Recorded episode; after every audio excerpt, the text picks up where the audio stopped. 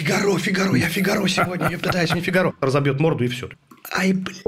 Социология превратилась в мракобесие. У коровы тоже 4 группы крови, но все же едят солому. Вода, чистая вода. Как дела?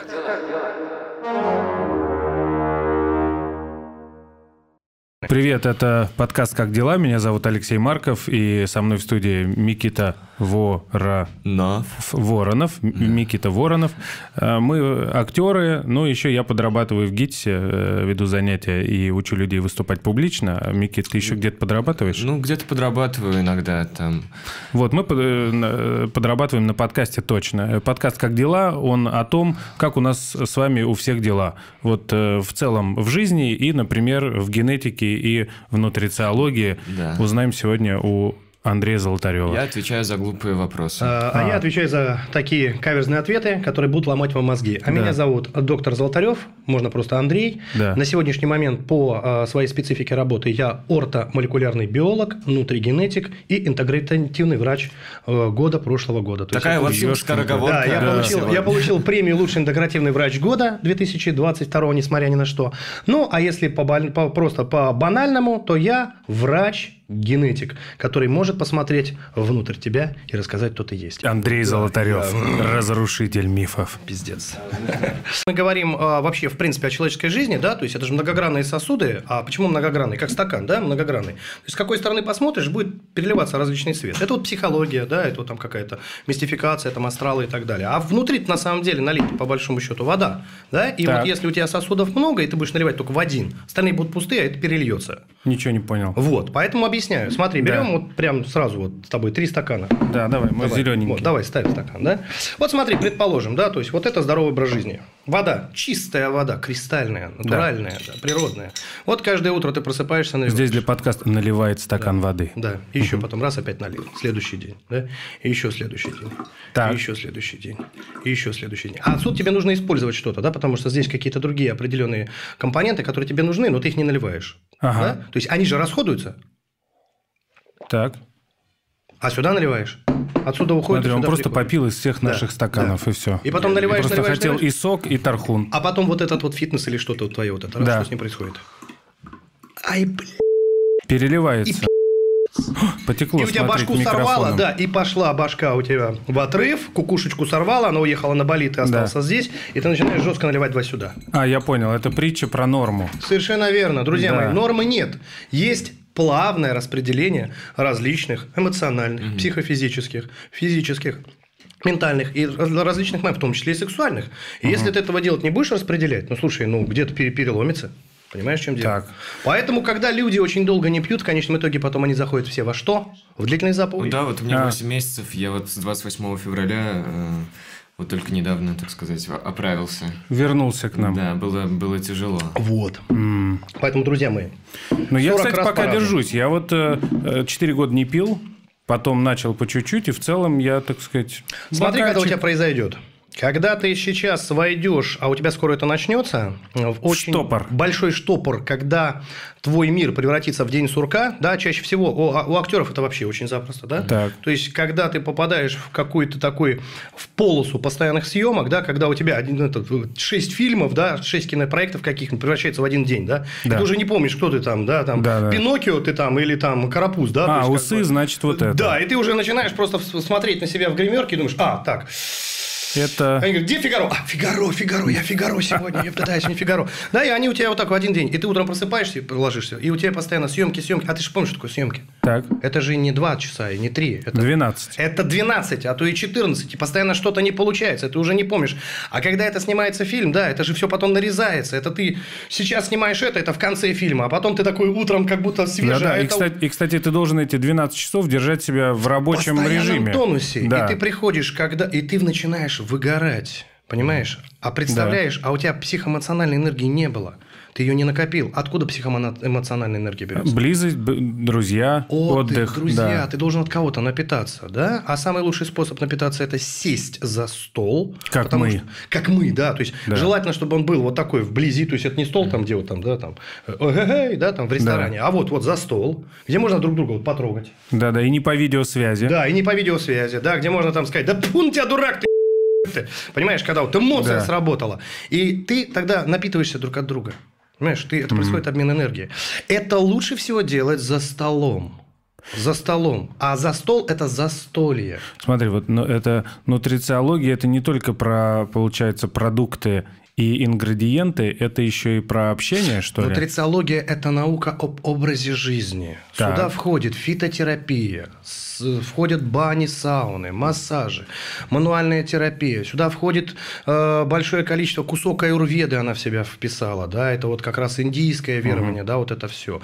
Здесь духовное спокойствие, здесь физическая нагрузка, то есть спорт. Но не вот этот фитнес, сопровождающийся стероидами, да, вот это, там 200 килограмм надо пожать потому, или потянуть, порвать все мышцы.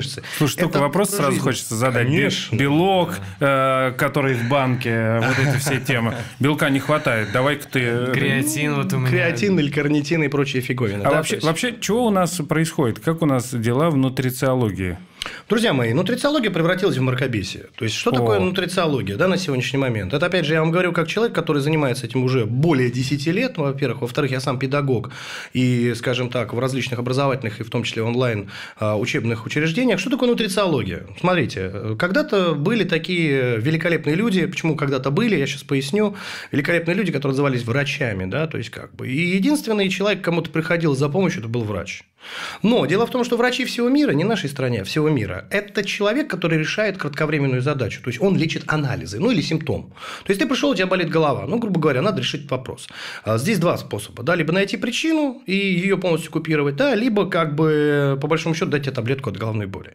Во-первых, человек привык к быстрым решениям, да, то есть, он пришел, выпил таблетку, все прошло. И он ждет от всего мира теперь быстрых решений. Да? Дайте мне таблетку быстро похудеть, дайте мне таблетку стать быстро сильным, дайте мне таблетку быстро накачать мышцы, дайте мне какие-нибудь уколы, чтобы не работал мозг и так далее. Да? То есть, он привык к этим быстрым алгоритмам. Но, тем не менее, врачи, их задача не сделать тебя здоровым, а спасти от смерти. То есть, вытащить тебя из некого состояния, которое является угрозой для жизни. Да? То есть, как бы, но не решить проблему до конца. Врач решает кратковременные задачи, то есть, лечит анализы. Ты сдаешь анализы, он смотрит, у тебя плохие ферменты печени. Вот вам, пожалуйста, там гептральчик. Ты попил гептральчик? Ой, я видел такую картинку. Там такие две кассы. И две очереди. Да. В одну кассу лекарства, так, огромная очередь, да, а вторую изменение образа жизни. Совершенно верно. Там один человек стоит. Да, один человек. Совершенно верно. И так еще по сторонам. Так вот, получается, какая картинка. Именно поэтому это все создано было для того, чтобы перейти на уровень бизнеса, да, потому что медицина – это весьма очень крутой бизнес. И на сегодняшний момент, вот сколько, вот даже если мы по Москве пойдем, ну, вот, по аптек сколько у нас в одном доме? Да, дофига. Да дохренища. Да. Только одних аптек. Там же и салоны красоты. У меня рядом с домом 3 просто. Естественно, да. В одном доме 2 магнита, да, грубо говоря, и 3 аптеки, в общем-то. Да, и самое главное, что все зарабатывают. Магниты магнитят людей к аптекам. Естественно. Вот. То есть, это такая некая индустрия. Но дело в том, что это быстрые задачи, которые решают врачи. Но... человек... Слушай, а врачи заложники оказались этой истории? Ну, потому что они же, вот сколько я знаю врачей, они реально хотят помогать. Реально, людям. Но они не могут, потому что де-факто человек хочет помочь тебе, а де-юра не может, потому что у него есть протокол лечения. А что нам делать? Вот как раз здесь и говорит о том, что для того, Никит, чтобы... какой вопрос хороший. Нет, смотрите, есть такое понятие, как профилактика, да? То есть, мы не делаем профилактику. То есть, ни ты не делаешь, ни ты не делаешь. Я вчера был в бане. Это профилактика? Нет, Высочевская? Воронцовский. Профилактика – это методика. Методика, которая включает в себя различные методы воздействия на организм. Баня должна войти в систему. По понедельникам пятницу. Это система? По понедельникам, каждую пятницу. Лучше, конечно, пятница. Почему? Потому что в понедельник ты начал новый рабочий цикл. Опять же, если ты работаешь с понедельника по пятницу, вот как ты, да? Для меня, допустим, до барабана. У меня выходных нет. Да, я отдыхаю. У меня тоже. Вот. Тогда ты выбираешь какой-то конкретный день. И, грубо говоря, каждый понедельник... Во-первых, организм привыкает к этой методике. Он ждет этих выходных, да? То есть, когда ты пойдешь. Во-вторых, баня – это не просто пришел, там похлопался веником. Да. То есть, это целая, опять же, культура. Да? То есть, желательно это соблюдать все. Желательно соблюдать правила походов, парилку, да, питьевой режим соблюдать, да, и так далее, и тому подобное.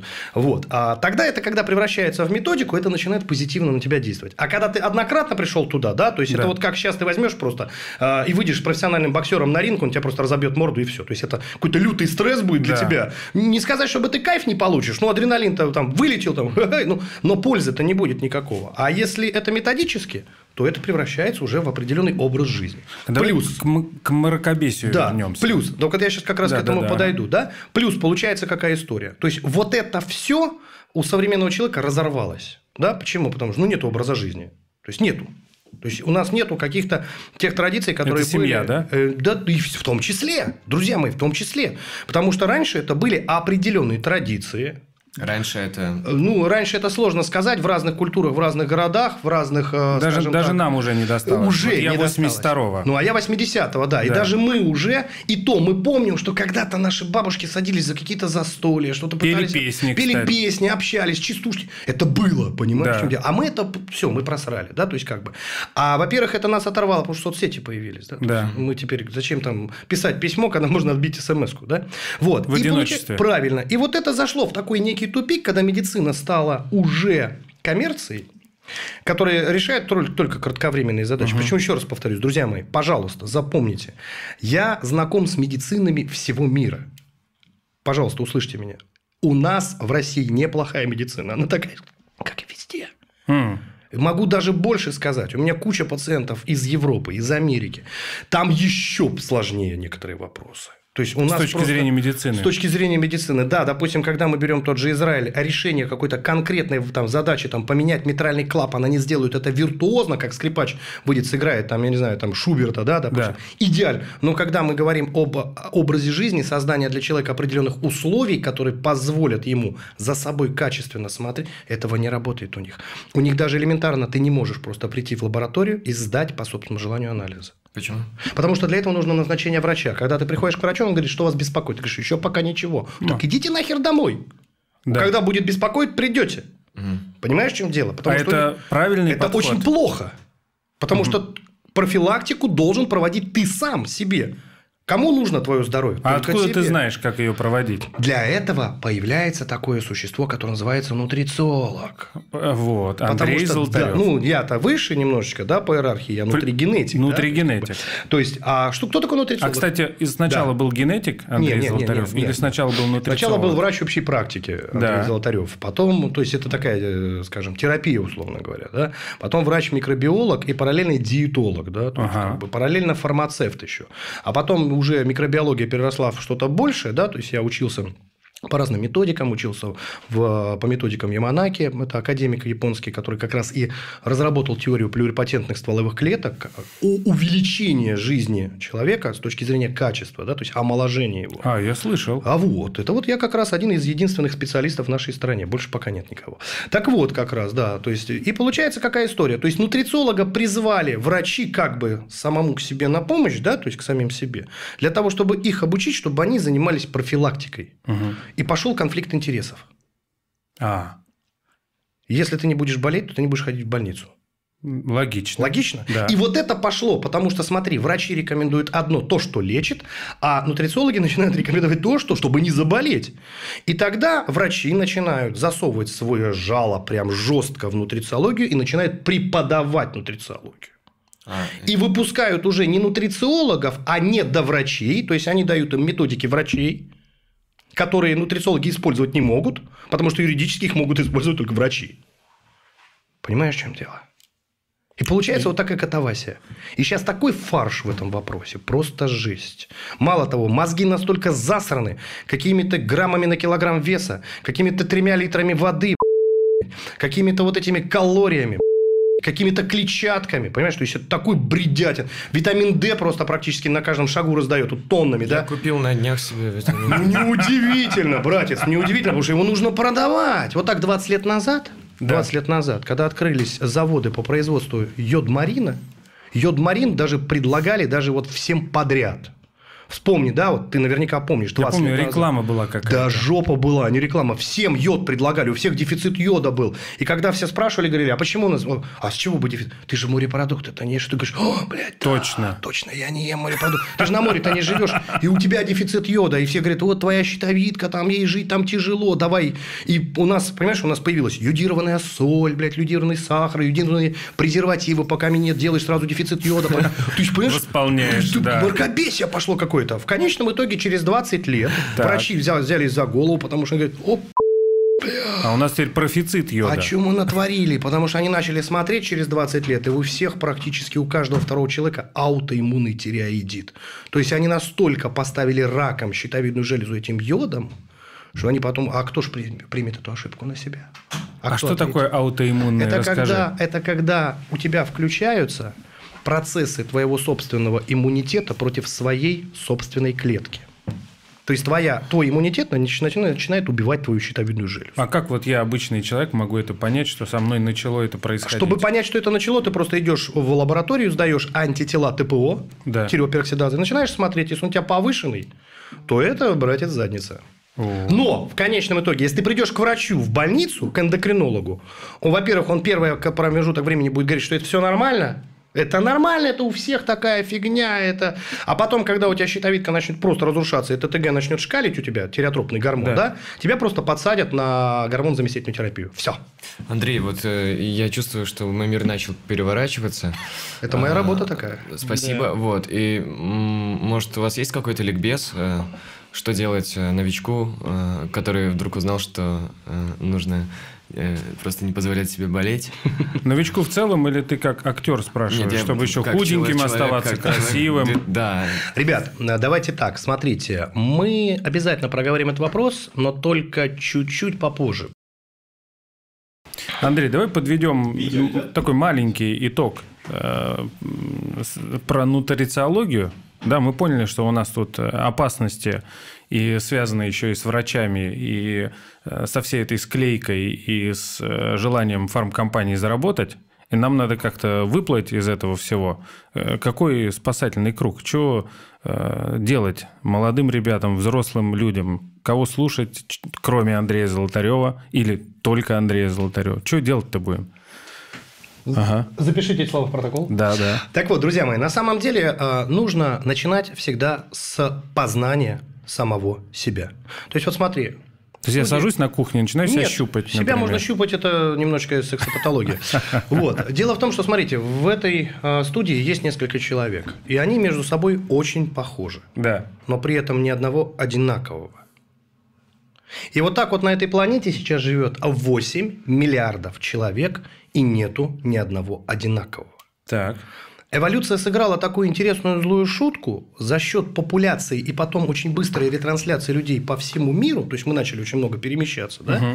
Мы перемешались настолько и изначально были настолько разные, что сейчас возьми любого человека, он уникален. То есть, можно это назвать там, творением Бога, который Бог чуть ли не рисовал собственной кистью. Это можно представить как мозаику, которая собиралась по принципу случайных чисел, да, каких-то. Это может быть придумать как биологическая машина, которая создавалась ручным методом. Да, там, каждая деталька, каждая клеточка там, выводилась вручную. Да, но, тем не менее, ты уникальнейший. В тебе 25 тысяч генов. 25 тысяч генов. Практически каждый ген, ну, за неимением там буквально нюансов, да, скажем так, ну, для обычного человека будет это очень понятно, да, почти каждый ген отвечает за твой признак, но в совокупности эти гены формируют еще другие признаки. Ты представляешь, какой ты сложный, а ты хочешь себя просто элементарно дефицитом гречки, что ли, я не понимаю.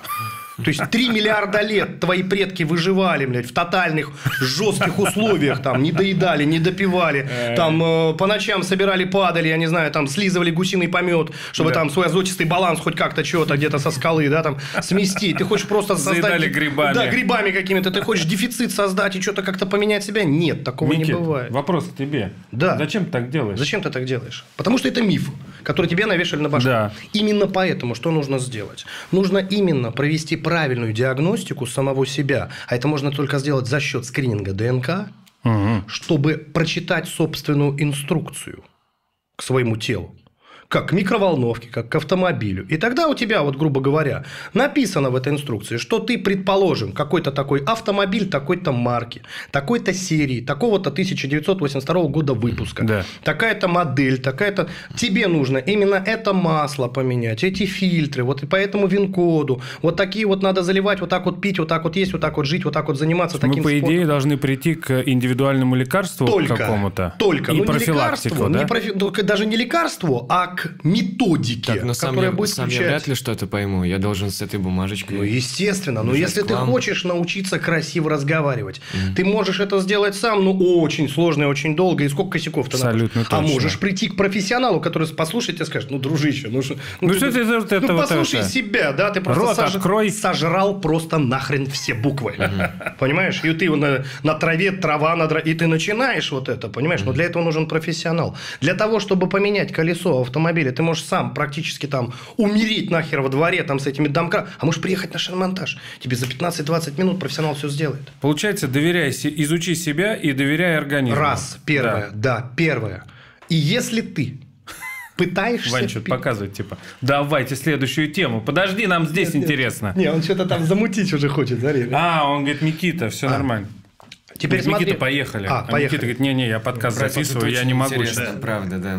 Второй момент. То есть, первое. Понять, кто ты есть с точки зрения биомашины. Потому что твой мозг – это буквально несколько клеточек, там где-то в коре головного мозга, которые постоянно хотят тебя подпустить. Угу. Потому что они не хотят работать, они хотят кайфовать, они хотят спать, они хотят жрать. Что-то знакомое. Да. И они пытаются тобой манипулировать, понимаешь, в чем дело? Да? Иди поешь. Иди поешь. Не поешь, шоколадка. Ну, ёпана мать, ну ты вспомни. Или вот это, знаешь, вот это... В 22:30. Да, жареный картофель. О, боги. Вот, понимаешь? А это же идет из, как бы, это вроде как бы ты, да? А кто купил эту пачку чипсов? Действительно, почему? Да, а иногда бывает, я случайно закажу чипсы, вообще не ем их.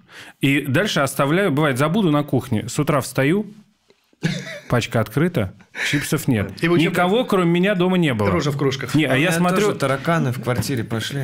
Тараканы, соседи. Я с подозрением на них смотрю теперь. Абсолютно так и есть. Так вот у девочек с овсяным печеньем, которое лежит где-то там на антресольке, детское печенье. Но оно полезное. Очень полезное. Там же сахар. Ну, конечно же, нет. Конечно же, нет. Овсянка – это полезный продукт только для детей. То есть, это, опять же, еще один миф. Да? То есть, как бы... Все, Никита... Я просто Вань спрашиваю, что хочешь на завтраке? Я говорю, овсяную кашу. Не, ну, ребят, овсянка, она что для детей? При этом, смотрите, овсяная каша... Дайте к овсянке вернемся. Вот что дальше-то? Еще раз, понять себя, изучить машину. Все, у тебя инструкция. Скрининг ДНК, да. У тебя инструкция, все, тебе ты следуешь просто инструкцию. А что инструкция? Вставай во столько, пей столько воды или как-то по-другому? Смотри, нет. Там есть определенные гены. Не, я к тому, что мы... Это очень важный вопрос вообще. Хорошо, давай, возьмем конкретику. Мы хотим выжить и подольше. Конкретику. Алкоголь. Так. Смотрим ген ALDH. И чего? Этот ген отвечает за синтез алкоголь-дегидрогеназы, специализированного фермента в твоем организме. Чем больше алкоголь-дегидрогеназы вырабатывается в твоем организме, тем больше ты можешь и должен выпивать алкоголь. Безопасно. Естественно, безопасно. Для тебя. Да. Если он у тебя слабенький, значит, алкоголя должно быть вообще нет или мало просто. Угу. Мало. Потому что, опять же, в определенных алкогольных напитках, помимо алкоголя, есть еще ряд определенных позитивных моментов. Да? Допустим, если мы берем тоже сухое белое вино, к примеру, там алкоголь не играет никакой роли, потому что ты еще должен по правилам его разбавить там, водой или льдом до градусов 5-6, да, поэтому это называется столовое вино, собственно, оно должно стоять на столе. Вот. И там большое количество антиоксидантов и так далее. То есть, и там... Получается, ты виноградный сок такой. Типа того, пьешь. Да. Но он, естественно, ферментированный, сбраженный, потому что произошла ферментация. Да? Если, допустим, ты берешь какой-то коньяк, у него там ярко выраженный сосудистый эффект и так далее. То есть, ребят, все есть яд и все есть лекарство. Но сколько тебе конкретно какого надо? Ты не знаешь. Слушай, ну это же новая вся тема. Гены не так давно изучены. А как мы можем так точно говорить, что вот этот ген отвечает за... Это я такой вопрос дилетанта. Дилетанта. Больше 50 лет этим вопросом уже занимаются очень плотно. Причем генетика это... Слушайте, давайте я вам немножечко скажу, что такое вообще генетика. Давай. Представьте на секундочку, давайте представим на секундочку, что действительно как будто существует какой-то создатель. Ну, я не знаю, давайте назовем его Бог, там, у евреев он Элохим, да. Там. Да. То есть, вот это Будда, ну, не Будда, а... Главный генетик. Какой-то творец. Этот творец создавал вот на этой планете все живое. Он же, когда создавал, он же должен нарисовать был какой-то, то есть, что-то написать, какой-то макет создать. Да? Дорожная карта. То есть, что-то. То есть, должен быть какой-то был чертеж быть. Да? Ага. Чертеж с определенными обозначениями, с какими-то символами и так далее.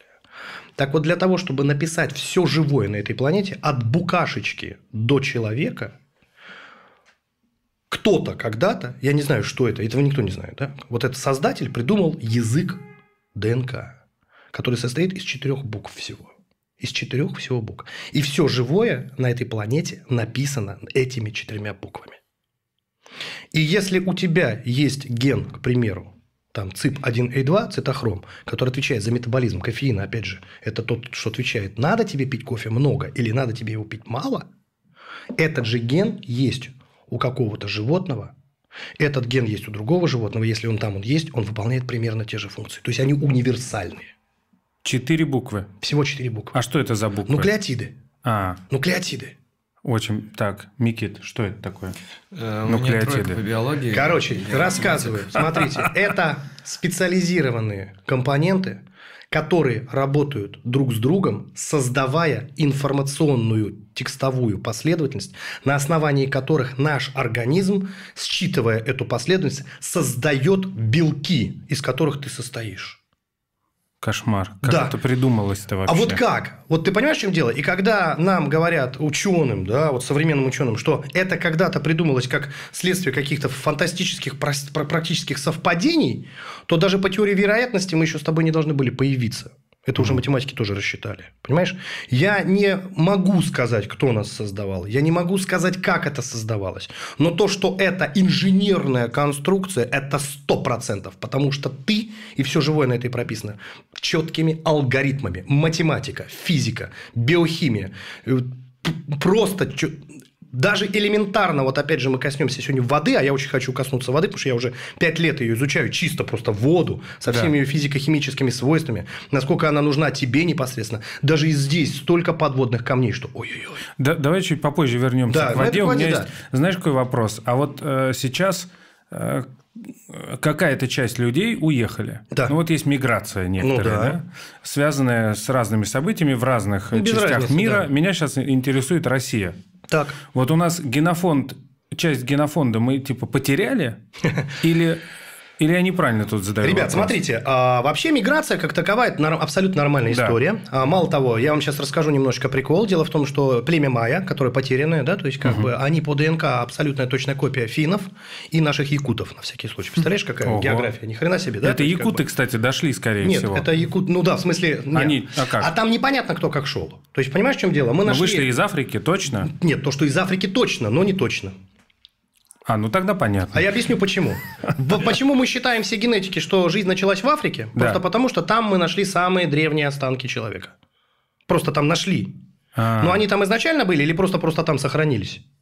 Не знаем. А вот смотри, есть такой старый добрый анекдот, когда идет сотрудник полиции по улице ночью. Да. И стоит около фонаря, в темноте стоит около фонаря, одно освещенное место, стоит фонарь. Да. Темно-темно, стоит мужик пьяный и что-то ногой шарит по кусту. Подходит к нему сотрудник полиции, говорит, а что там делать? Он говорит, ключи потерял. Он говорит, давайте я помогу, поищу. Ну, он же видит, что человек пьяный, но адекватный. Он начинает там фонариком светить под этот. Он говорит, а вы здесь потеряли? Он говорит, не, потерял там. А здесь почему ищете? А здесь светло. То есть, мы просто там в Африке нашли самые древние останки человека. Но вопрос, они там действительно только там были? Или просто они только там сохранились? Тем более, что погода, климат поменялся. За 50 миллионов лет он менялся неоднократно. И действительно, да, мы пока там нашли. Это где-то Центральная Африка. Оттуда, значит, это все поднималось вверх, да, там. Ну, мы нашли какие-то движения, да, вот этих людей. Почему? Мы гаплогруппы – это вот те роды, да? Да. Мы разобрали. Мы даже нашли первого человека, который является прапрапрапрапрапрадедом всех нас. Где? Это Адам в Африке. Homo habilis, да? Homo habilis – человек умелый, который жил примерно 3 миллиона лет назад. Это наш с тобой портрет. Единственный, ну как единственный экземпляр? Это некий такой маленький род, да, то есть как бы и по идее, вот если у тебя, у меня, у него, у Ваньки, у девчонок, у всех, да, залезть в ядерное ДНК, то в каждом из нас есть остаток этого первого человека, то есть он наш общий предок. Подожди, там какая-то была одноклеточная штука. Нет, это еще до этого раньше, да, потому что это одноклеточная штука, потом приросла в многоклеточная, потом превратилась в рыбку, потом рыбка в пресмыкающуюся, потом динозавры. Это вылезло. Ну, динозавры они своим путем пошли, мы своим. Пока были динозавры, мы были проториусами, маленькими мышками такими, да, проториусы. Я не могу в это поверить, это просто звучит как что-то невозможное. То есть в Африке нашли чувака, который мой... И самое главное, что там еще и чувиху нашли, которая называется митохондриальная мать, ее назвали Ева. Ева, ну да, логично. И они брат-сестра строя нет? Нет. Они абсолютно двух разных видов. А Адам предварительно... Видов даже разных? Да. Ну, слушай, смотри. А как они... Меня просто в биологии учили, что два разных вида. Ну да, но дело в том, что смотри, они были как две разные породы собак. Мопса же можно скрестить, допустим, с догом. Ну, дог, конечно, физически так это будет весело, да? Нет, мопса с догом можно, а дога с мопсом лучше не надо. Ну, не стоит, да. То есть, ну, ты понимаешь, да, то есть, о чем идет речь? То есть, вот и мы сейчас, друзья мои, вот как многопородные такие вот существа. Да. И мы очень сильно отличаемся на самом деле. То есть, мы внешне... Вань такой качает головой, говорит, про собачек не надо. Не надо. Про собачек. То есть, мы просто... У нас единый принцип действия, но так же, как и у меня, у шимпанзе, у той же таксы. У нас же желудочно-кишечный тракт примерно плюс-минус похожий, да? Но только у каждого из нас есть свои особенности очень серьезные. Вот эти особенности формировались уже эволюцией. Представь, вот эти потом люди, они разошлись на основные 4 ветки. Так. Первая ветка – это неандертальцы, вторая – кроманьонцы, третья – денисовские люди, и еще были флоренцы, флорентийские люди. Может, еще каких-то мы не нашли. Промежуточные были, но это уже не важно. Важны основные ветки, которые реально друг от друга сильно отличались изначально. 4. При этом это все родственники, как двоюродные братья и сестры. И 4 буквы, кстати. Ну, тут это ты уже так за уши притянул. Вот. Соответственно, неандертальцы жили очень долго, более 500 тысяч лет в определенных условиях. Это холодные условия, во-первых, да? То есть, у них термогенезис был другой, термодинамика совершенно другая, да? То есть, нет, это вообще абсолютно не вы. Они жили в горах, они были стопроцентные практически мясоеды, ели очень большое количество мяса, причем именно дичи. Это были мощные охотники с повышенным содержанием тестостерона в крови. Даже женщины у них были тяжелые, массивные. Именно поэтому им было тяжело вынашивать и рожать детей, потому что уровень тестостерона был высокий. Поэтому они рожали одного ребенка и там над ним дышали там всей семьей. У них у первых появилась семейственность. У них у первых появилось бабушкование, то есть бабушка, потому что они уходили на... Да, это такая... Нет, это прям история целая. Ты что, конечно, бабушкование. Да, потому что старшие мужчины уходили на охоту, женщины уходили на собирательство чего-то вот здесь, а с детьми оставались пожилые... А что такое бабушкование? Самый прикол. Это когда молодое поколение разжевывало пищу и пожилым людям вкладывало в рот, потому что у них были проблемы с зубами. Это в другую сторону какое-то бабушкование. Это бабушкование. Нет, это, ну, они выкармливали этих бабушек, чтобы они могли еще жить, потому что они сами не могли питаться, но при этом они следили за детьми, и вот они здесь были. То есть, уход за пожилыми людьми. Ты понимаешь, семья... То есть, это там... Первый огонь они придумали, потому что было холодно. Первую одежду они придумали, первое оружие они придумали. А был другой, так, род, условно говоря, да, так, кроманьонцы, которые жили в более теплых местах, больше ели фруктов, в том числе избраженных, поэтому у них нет проблем с алкоголь-дегидрогеназой. Если я найду в тебе ген именно кроманьонца, который всю жизнь, там, 500 тысяч лет ел сбраженные фрукты, которые лежали в какой-то яме, грубо говоря, в конце осени, естественно, то получается, что у тебя эволюционно алкоголь-дегидрогеназа фантастическая. И все в порядке, наливай! Стаканяру ввалил и поехал за рулем, и ни один гаишник не унюхал. Вот о чем. По сути, мне нужно придерживаться такого образа жизни, который сформировался у моих предков. Ты микс потом дальше, потом смотри, эти 4 вида вот так вот сошлись. Во-первых, они разрослись, а во-вторых, они начали очень сильно мигрировать. Да.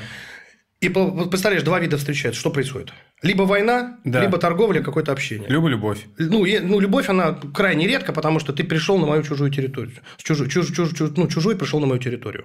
Тебя либо надо убить. Но дети должны влюбиться. Дети тоже не влюбляются, потому что мы очень сильно отличаемся друг от друга визуально. Мы здоровые, тяжелые, мохнатые, волосатые неандертальцы такие тяжелые. Подожди, но, по-моему, неандертальцы с кроманьонцами смешивались. Нет? Потом, уже как следствие чего? Неандертальцы начали воевать с кроманьонцами. Да.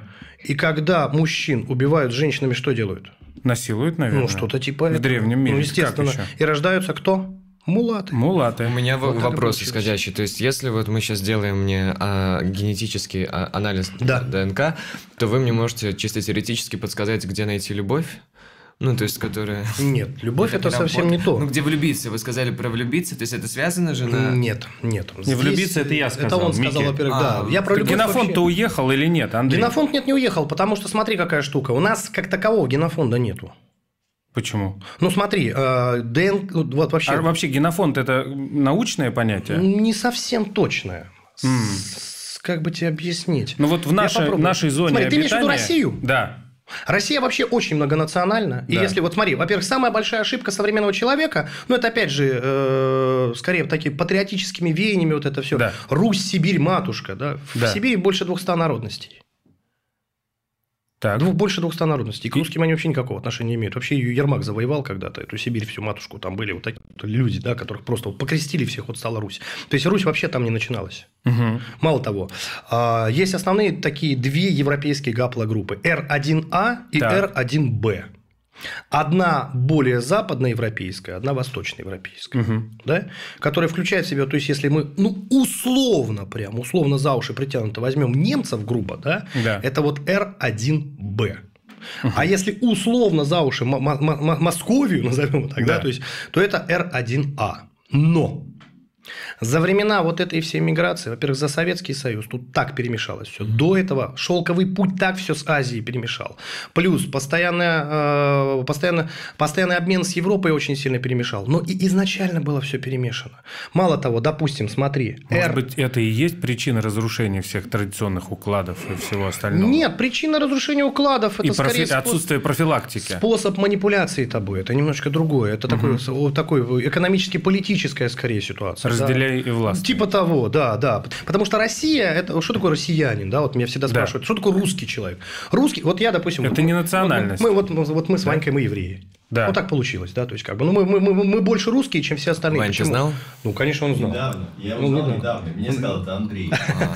Потому что его мама, как бы, моя сестра, то есть, как бы, а я сделал ДНК себе, ДНК нашему общему брату, и когда мы посмотрели ее ДНК, собственно, ну, она еврейка, у нее гаплогруппа G, это ашкеназ, древнейший. Ого, а это может стать основанием для того, чтобы получить гражданство? Нет, конечно, нет, ни в коем случае, нет. Это не основание для этого. Генетика не признается в этом поле. Нет, а тогда чересчур будет очень все упрощенно. То есть, понимаешь, ты сдал генетику, пришел, говоришь, я иудей. Нет, евреи – это тоже гораздо больше, чем просто род. Да? То есть, это определенный уклад, определенный тип, определенное мышление. А если я разбавлю зелененькое, вот это черненькое. Главное, чтобы не взорвалось. Да, это вот...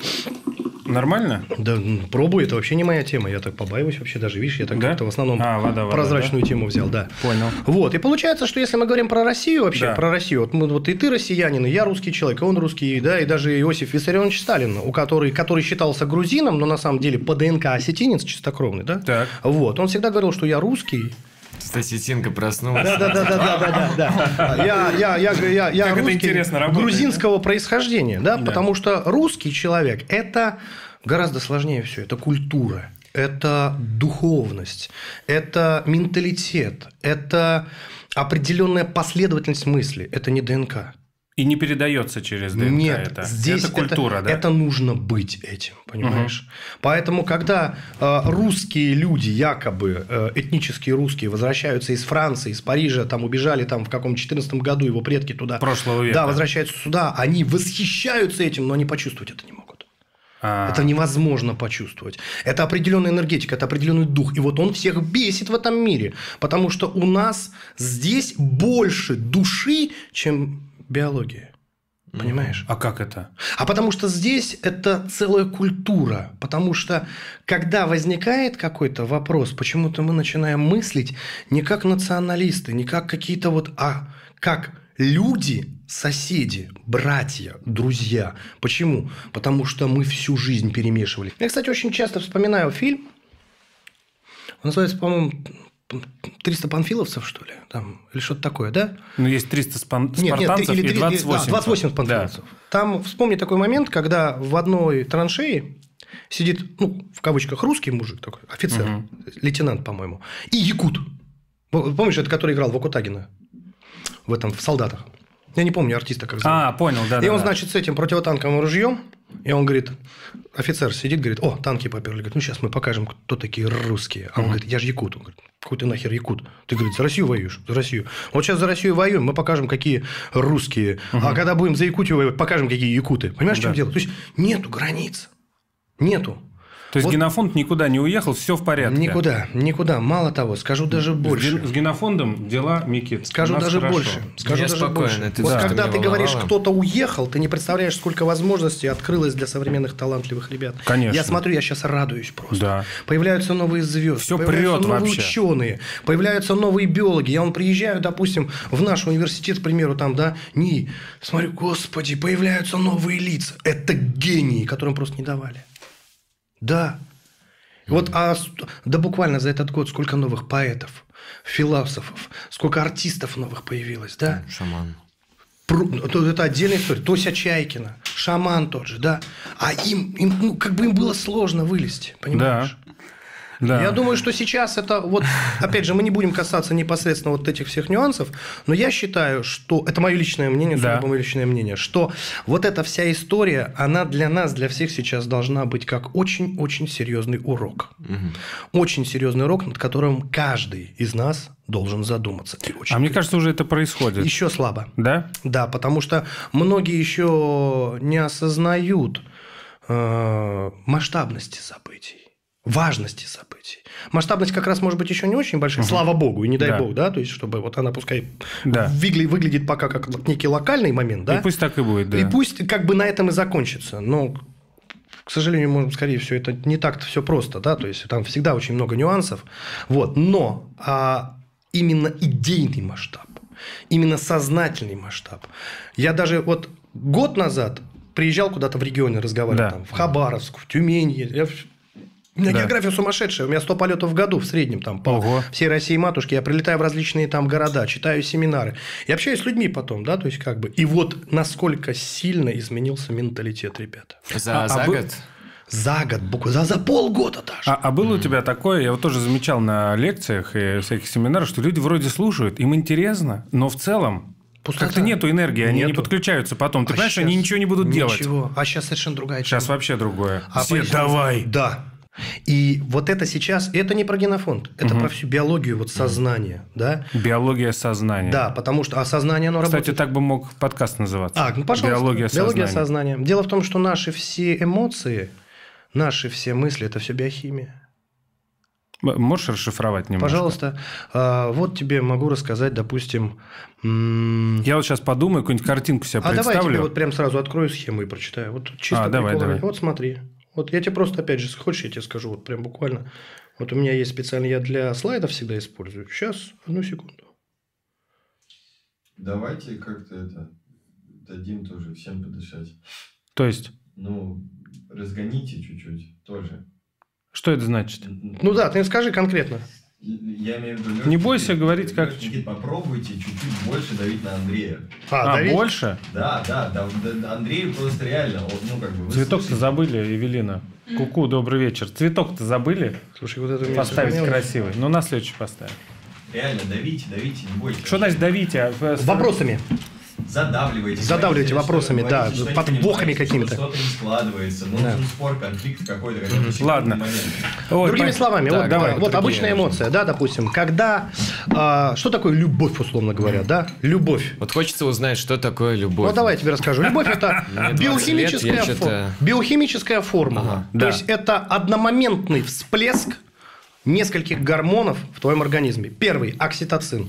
Ты обнимаешься. Ты целуешься, окситоцин. Любой контакт – это окситоцин. Да. Если ты хочешь вызвать такой эффект влюбленности, условно говоря, можно элементарно ввести в организм небольшую порцию окситоцина, это будет примерно то же самое. А где его влюбиться? Вот ты будешь влюбляться. Я бы купил, да? Ну нет, ну это же условно, да? То есть понятно, что нет. Ну почему нельзя? Это можно.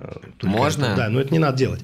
Вот. Также, допустим, дофамин, не надо вторгаться в замысел. Действительно, да. То есть эндорфин, дофамин, окситоцин, адреналин. Вот из этих вот всех гормонов создаются некие коктейли, которые дают твое некое состояние, да? Страх, любовь, в том числе одно и то же, конечно, все эмоции, все эмоции. То есть это биохимия.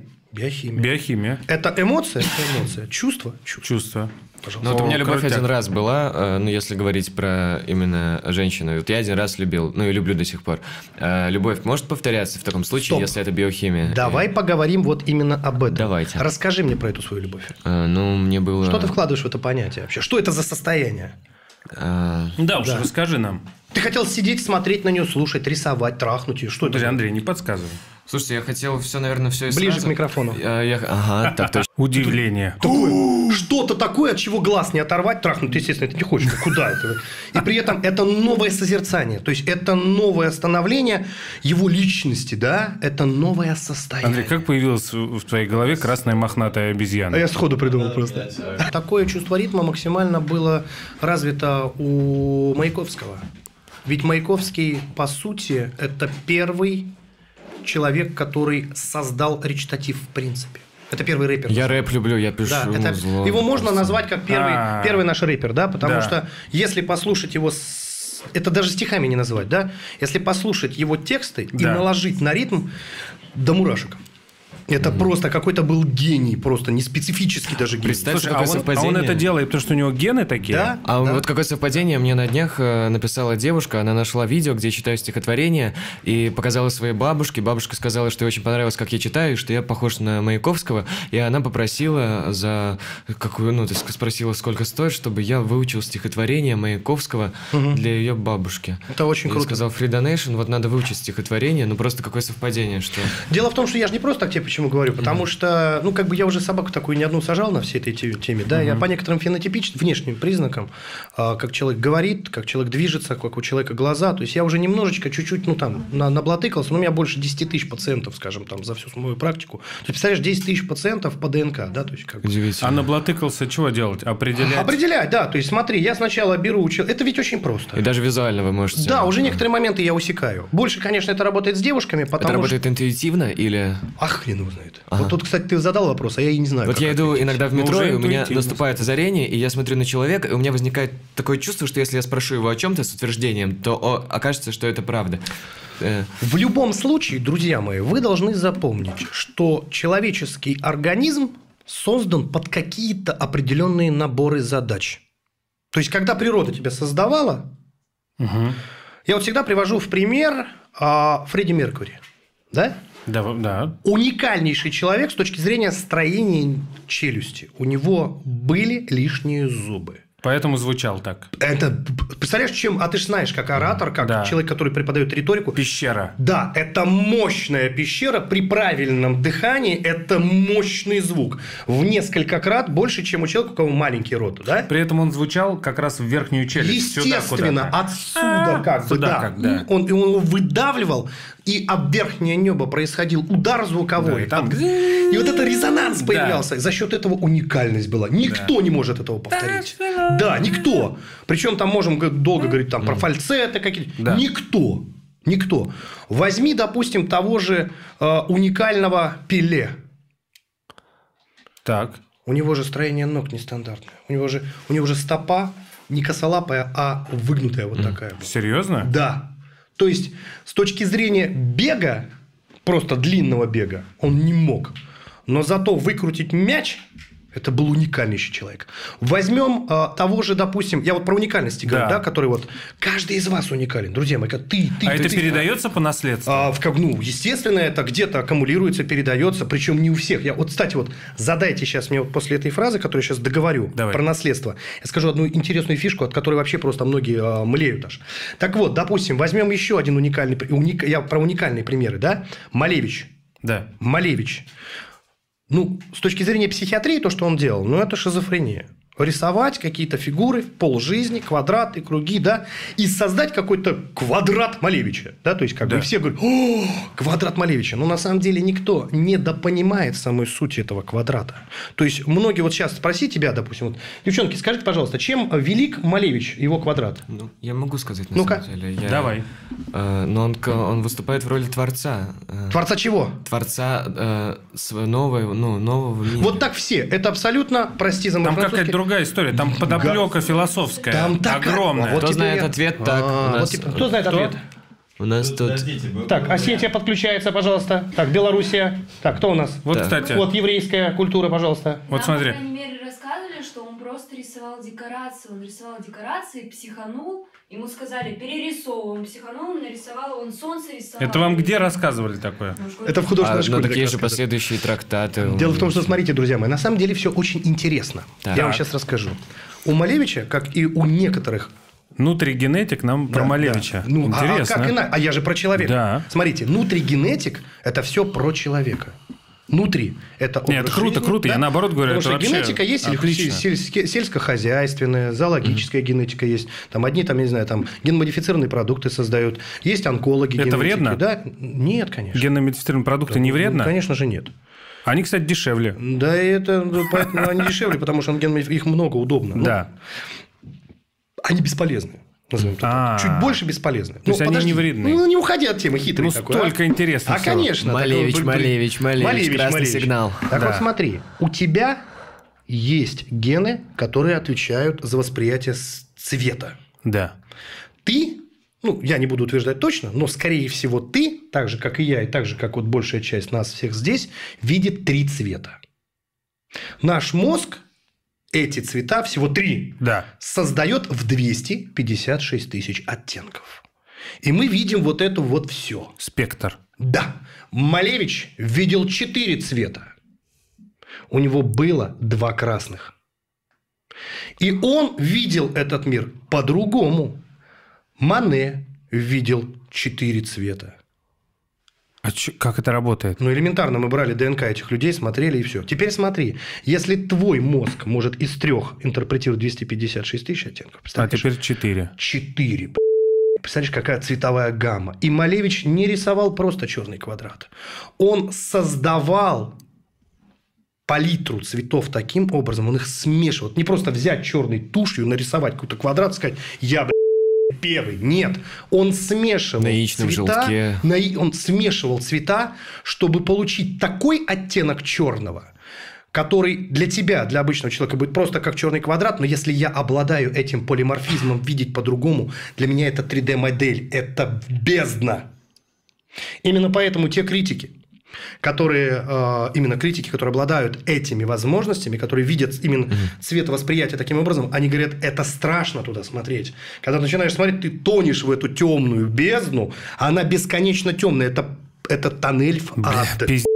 А там еще даже органических красок сейчас идут трещины, и эти трещины, они градиентные. Абсолютно верно. Еще 2. Вот так вот. Безграничность цветов, она прям пробивается сквозь. Конечно. Такая же ситуация была. Допустим, можно было стать, можно рисовать было, и, ну, как бы есть другие, там, скажем так, направления в изобразительном искусстве. Да, допустим, возьмем Леонардо, к примеру. Да, у него другой мозг был, да, абсолютно. Во-первых, он был женщина по мозгу, то есть это там совсем такая. Да, то есть у него. В смысле, женщина по мозгу? У него был мозг меньше, извилин было больше, 2 полушария работали максимально, потому что у мужчины работает только одно полушарие, у женщины другое или 2, да, в зависимости от этого. Если 2, то ты там гадалка, ты там, ну, короче, другими словами. А сколько у нас сейчас полушарий работает? Ну, вообще, нет, если в комнате посчитать, то много. Много, да? Но не каждый работает одинаково, да, то есть поэтому девушки, они более эмоциональные, они чувствуют какие-то такие тонкие материи, а мы с тобой логика, последовательность, математика, все. Слушай, меня когда дизайнер делал выкрасы на стене, и там было несколько серых. Да. А я смотрю, я не помню, мне это один цвет. Ну да. Я вижу, что они отличаются, но совершенно непонятно. Ну вот Леонардо, он как раз относится к тем людям, которые могли совместить женскую... Андрогены, да, допустим? Это другое. Андроген – это мужские половые гормоны. Нет, андрогины. А, да, вот. Андрогины. И он, смотри, платоновские. Он смог совместить 2 эти вещи, поэтому, когда ты смотришь... А я лично видел эту картину, да, это Мона Лизу. Я специально с супругой еще до всех этих прибамбасов летал во Францию, чтобы специально прийти в Лувр посмотреть вот эту картину. Да. Мы в Версале ездили, поняли, что это полная хрень по отношению к нашему Санкт-Петербургу, да, вот, то есть, не, ну, реально, ну, слушайте, это честно. И мы, когда вот я пришел, да, то есть, я знал, что я должен был там увидеть, но когда я увидел, ребят, вы увидели да Винчи. Взмок у меня все. У меня реально все взмокло, да, потому что когда это большая стена, она там висит одна, то есть много картин там, мы пока шли, я там охреневал, насколько там гениальные творения, там картины по 3, по 4, по 5 метров, там, женитьба там, это, значит, там, Цезаря, вот это, ты смотришь, да, там, а там так, мы так сфотографировать не можем, как там нарисовано. И тут я захожу в зал, мне говорят, она там, и я иду, там вот так отцеплено, все, вот так висит она, да, вот эта картина, вот эта. Да. И как только я, блядь, зашел, у меня холодок по телу, блядь. То есть, что? Она на меня посмотрела. Блядь. И я вот смотрю, и она прямо, она вот она на меня смотрит. И я иду по залу вот так вот, и она на меня смотрит. Она реально это может. А там что-то какое-то, по-моему, катастрофическое сходство с самим да Винчи. Да, то есть есть одна из теорий о том, что он рисовал автопортрет. Да. На самом деле это недалеко от правды. Почему? Потому что есть основные ключевые точки, да, которые вот тот же там, пограничный вот этот устройство, которое там этот интеллект, да, он же определяет вот эти точки, да. То есть как бы ты там тебя не переделали, там отек, они все равно.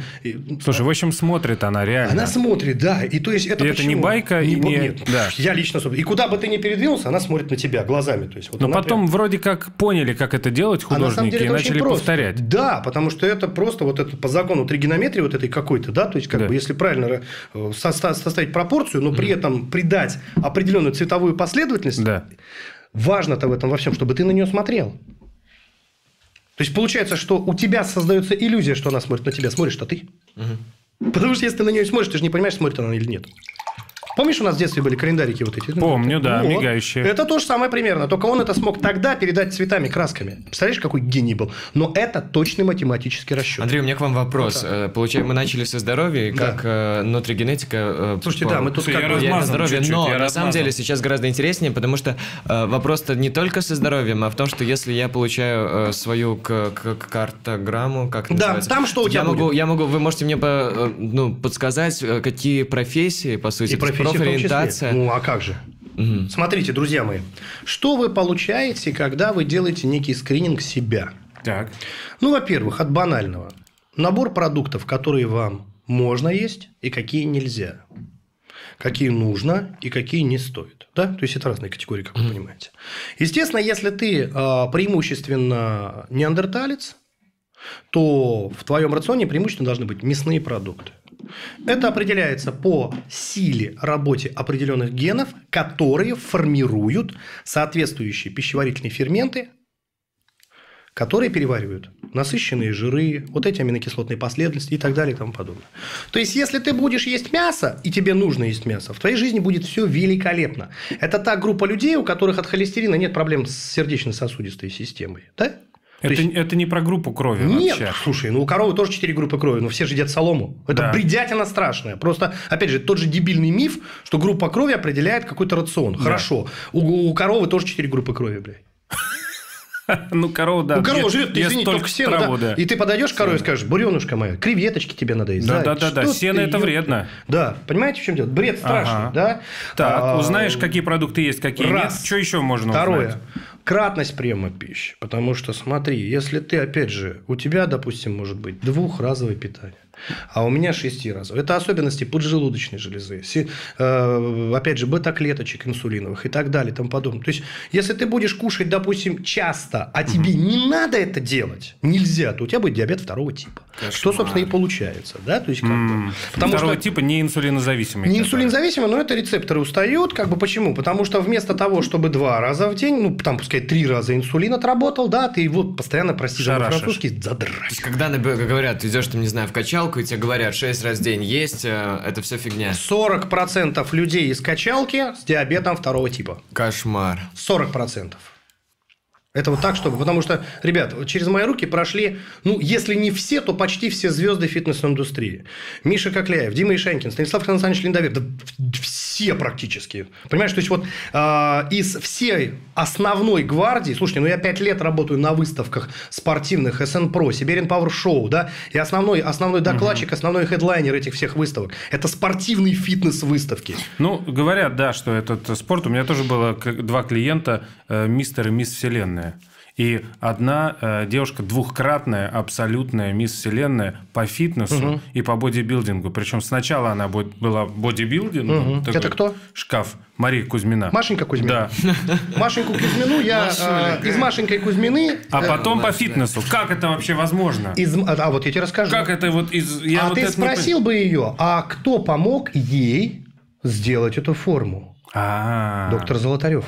Потому что мы вместе работали, мы вместе с ней работали в компании Optimum Nutrition. Вот. И когда я с ней работал, это мы с ней вместе сделали ее чемпионкой России в Екатеринбурге. Да. Потому что из бодибилдера я вместе с ней ее делал в бикиняшечку переводил. Понимаешь, в чем дело? Даже у нее есть тренер, хотя она это такая умница. Да, это не просто звезда, ребят. Это человек, который всю жизнь отдал вот этому.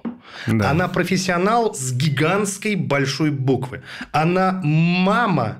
Из десятка мам всего-навсего в фитнес-индустрии. Я по пальцам могу насчитать всех этих. Все они были у меня. Да, все. Да, да. Артем Валерьевич Гвозденко. Вот только что, наверное, с Иветой Стаценко я не работал, ну, собственно, не надо. Ну, вот скажи, а им что ты делаешь? Вот слушайте, что ты им говоришь по генетическому анализу, кроме питания и кроме... Вот ты сказал, что там можно еще узнать? Во-первых, это большой набор биологически активных добавок. Убегаем. Это мы далеко. Вернемся к нам. Да, я про это говорю. Какие уже пункты мы перечислили? Еда, кратность приемов пищи. Дальше. Основные макро-микронутриенты, которые ты должен избегать, это скрытые аллергические реакции. Да? То есть, вот опять типа же... глютен. Вы, вот я только хотел сказать. Вы же слышали про глютен, про лактозу и так далее. Да. Да? То есть, на самом деле, есть очень большое количество людей, для кого большая часть людей не боится глютена. Особенно в нашей полосе. И про молочку тоже, это не про нас. Вот если ты возьмешь любого китайца, у него ЛЦТ, это ЛЦТ-ген, запиши себе, ЛЦТ-ген или МЦМ6 он еще называется. МЦК знаю. МЦМ6, нет, не то. Ага. Вот. Этот ген отвечает за как раз синтез соответствующего фермента, который лактозу переваривает. Угу. Вот если у тебя этот сильный ген, у тебя достаточно этого фермента. Если слабый ген, недостаточно. То же самое HLA, глютен. Опять же, если он у тебя сильный, никаких проблем. Слабый. У китайцев сильный ген? У китайцев, наоборот, слабый ген, поэтому от слова молоко они дрищут сразу. Даже они еще сдалека смотрят, уже дрищут. Да? Рекламу видит молоко. Да, и у них проблемы. И да, они все такие. Конечно, понятно. Конечно. Ну, а если тебя взять, где коровушка-буренушка? Ну, у меня сложный случай. Я до 18 лет думал, что я русский, чистокровный. А в 18 выяснилось, что папа у меня иорданец. Иорданец. Семито-хамитская. А, ну, значит, по большому счету, это значит недалеко от нас с тобой, Вань. Недалеко. Семито-хамитская, мы рядом. А это один и тот же народ. Почему? Потому вообще арабы и евреи... Подожди, не увлекайся. Это ладно, это мы поговорим. Что еще? А про любовь можно с кем? Подождите, господа. Наберите терпения. Витамины минеральные. Полностью, да, потому что... Чего можно, чего нельзя, да? Просто чего можно. Есть определенные витамины, которые для тебя могут быть просто опасные. Допустим, тот же витамин С может вызывать у тебя мочекаменную болезнь. Витамин зачем нам это? Нам это не надо. Ну, конечно, зачем нам кузнец? Нам кузнец не нужен. Витамин D может снижать половую функцию. На витамине D тут все падает. Про половую функцию, когда сказал. Ну вот скажи, а можно определить по этому, с кем лучше встречаться, а с кем не надо встречаться? Нет, скорее это не так. Про встречаться это немножечко другое. Дело в том, что... детей делать. Да, вот это мы можем. Вот мы как раз Ирине Горбачевой и Савлепову смотрели их соответствие. Вот там-то я и охренел, когда вот о чем шла с тобой. Да, потому что смотрите, какая картинка. Когда мы говорим о соответствии... Ваня показывает время, сейчас будем закругляться. Да, когда мы говорим о соответствии... Только мы дошли до самого интересного, Ваня. Мы уже подводим итоги, Ваня. Да. Сколько у нас минут, скажи нам сразу. У тебя есть 25 тысяч... 5 минут, отлично. У тебя есть 25 тысяч генов, которые из них могут быть поломаны. А у нее, да. А у нее другие 25 тысяч генов, и у нее тоже могут быть поломаны. Но самое главное, чтобы они не совпадали. Да? Тогда ребенок родится мощный, полноценный, здоровый. А запас там большой? Нет уже. Потому что, смотри, мы слишком сильно кучкуемся. Да? Самые сильные люди – это метисы. Да, это я знаю. Да, вот. И чем больше метисация... Малевич, вернемся к Малевичу, у него была концепция того единого народа. То есть, он хотел скрестить человечество так, чтобы, ну, вот эта рука Бога сделала, то есть, взяла самое универсального лучшее... какого-то чего-то. Да, это утопия. Почему? Потому что параллельно идет еще мутации, очень большое количество. Плюс эпигенетика. А эпигенетика – это то, что влияет внешний фактор на тебя. Да. Вот. Поэтому здесь, к сожалению, конечно, вот что-то такое универсальное создать невозможно. Вот. Но есть тупиковые ветки эволюции. Это та самая онкология. То есть, когда онкология – это и есть окончательный как бы, этап того цикла, который, собственно, идет. Не понял. Ну, смотри, дело в том, что наш ДНК, он имеет свойство заканчиваться. Да. Причем не сам весь ДНК, а на нашей хромосоме есть специальные такие концевики, они называются теломеры. Да. Теломеры – это расходный материал. И когда он заканчивается, ты заболеваешь и умираешь. Да? А если он заканчивается точечно, то появляется патология, ты с ней живешь. Да? То есть, как бы, вот что такое Что такое, допустим, диабет первого типа? Вот в этом во всем ДНК закончились именно гены инсулин, инс. Да? Вот они закончились, и все, и организм, ну, нет у него инструкции, чтобы создать этот инсулин, но при этом все остальное работает. Да? Если тебе давать инсулин, вместо того, чтобы организм создавал его сам, ты будешь жить дальше, как бы, да, в определенном... Нет, ты сказал, внутригенетика помогает делать так, чтобы ген не заканчивался. Да, как раз вот я этим и занимаюсь. Моя основная задача – это как раз создать для тебя некие условия, которые будут не удлинять твою жизнь, потому что одному Богу здесь сколько, да, а улучшать ее, создавать некое качество жизни. Это специализированные действия профилактического типа, некое ТО, как ты на техническое обслуживание едешь в машине, да? То есть ты ко мне приходишь, я смотрю, делаю и создаю для тебя некую практику, которая вписывается в дальнейший твой образ жизни, что есть, что пить, что не есть, что не пить, париться, не париться, плавать, не плавать, в холодной воде, в горячей, эти витамины пить, эти не пить, и один раз в год проводить какие-то действия, которые позволят тебе омолодиться. Моя задача увеличить твою теломеру жизни. Обратно, даже не увеличить срок, а улучшить качество твоей жизни. Клево. О, Андрей, спасибо большое. Я вообще просидел с открытым ртом это почти весь подкаст. И перед тем, как мы завершим, Никит, вопрос к тебе. Как у нас дела-то? Что ты понял вообще? Я понял, что бегу сдавать тест, потому что очень много вопросов возникает. И на самом деле очень много вопросов, которые ты часто причисляешь к каким-то духовным проблемам, ментальным. А на самом деле все, возможно, гораздо проще, если знать себя. И вот познай себя и обосрись. Вот кто-то у меня из знакомых так сказал. Так и есть. Вот я чувствую, что это меня ждет в ближайшие пару месяцев. А самое главное, что если ты себя не найдешь, ты будешь в постоянных поисках, в постоянных мучениях. Это как вот я всегда на семинарах рассказываю, как айфоном забивать гвозди. Можно, но, сука, неудобно. Ну да. А я, знаете, что понял? Я понял, что организм – машина. Да. И, конечно… Которую дали тебе в долг. Да, дали тебе в долг. И твоя задача – изучить, подмазывать там где-то, чтобы шестереночки крутились, и не мешать всякой херней, которую ты читаешь в газетах и смотришь по телевизору. Это не про тебя просто написано. Это про тетю Дашу, которая живет по соседству. Вот ей все помогло, а тебе нет. Спасибо. Андрей, еще один вопрос. Давай. Просто я все-таки студент, 20 лет, и значит, пить там кому-то можно, кому-то нельзя. Вопрос финальный: курить здоровью вредить? Или все-таки не совсем? Смотрите, по поводу курения здесь есть два очень важных момента. И еще на час у нас подкаст пошел, потому что тема-то большая. По поводу курения здесь момент неоднозначный. И я предлагаю на следующей серии нам с вами реально разобрать вопрос по воде, то есть прям по воде. А наших слушателей мы попросим, друзья мои, если вы действительно хотите, чтобы мы в следующий раз разобрали эту очень тонкую материю вода, пожалуйста, пишите в комментарии, долбайте нас. Если мы увидим большое количество ваших желающих вот этих вот глаз, ушей и рук в наших комментариях каких-то везде, подписывайтесь к нему в Инстаграм, долбайте его так, чтобы он забыл, что он просто актер, он просто производитель подкастов. И мы это сделаем. Можете меня задолбать в моем Инстаграме. Да. Мы расскажем про воду, во-первых. Нужно ли пить ее вообще? Если нужно, как ее подготовить? Потому что вода сегодня и вода 10 лет назад – это не одна вода. И когда говорили, что нужно пить, это про ту воду. Во-вторых, мы поговорим про витамин D, а это, извините, тоже тема очень серьезная. И мы поговорим про вот этот вопрос, который ты сейчас задал, про курение. Потому что, ребята, это отдельная история. Круто, спасибо. Как дела?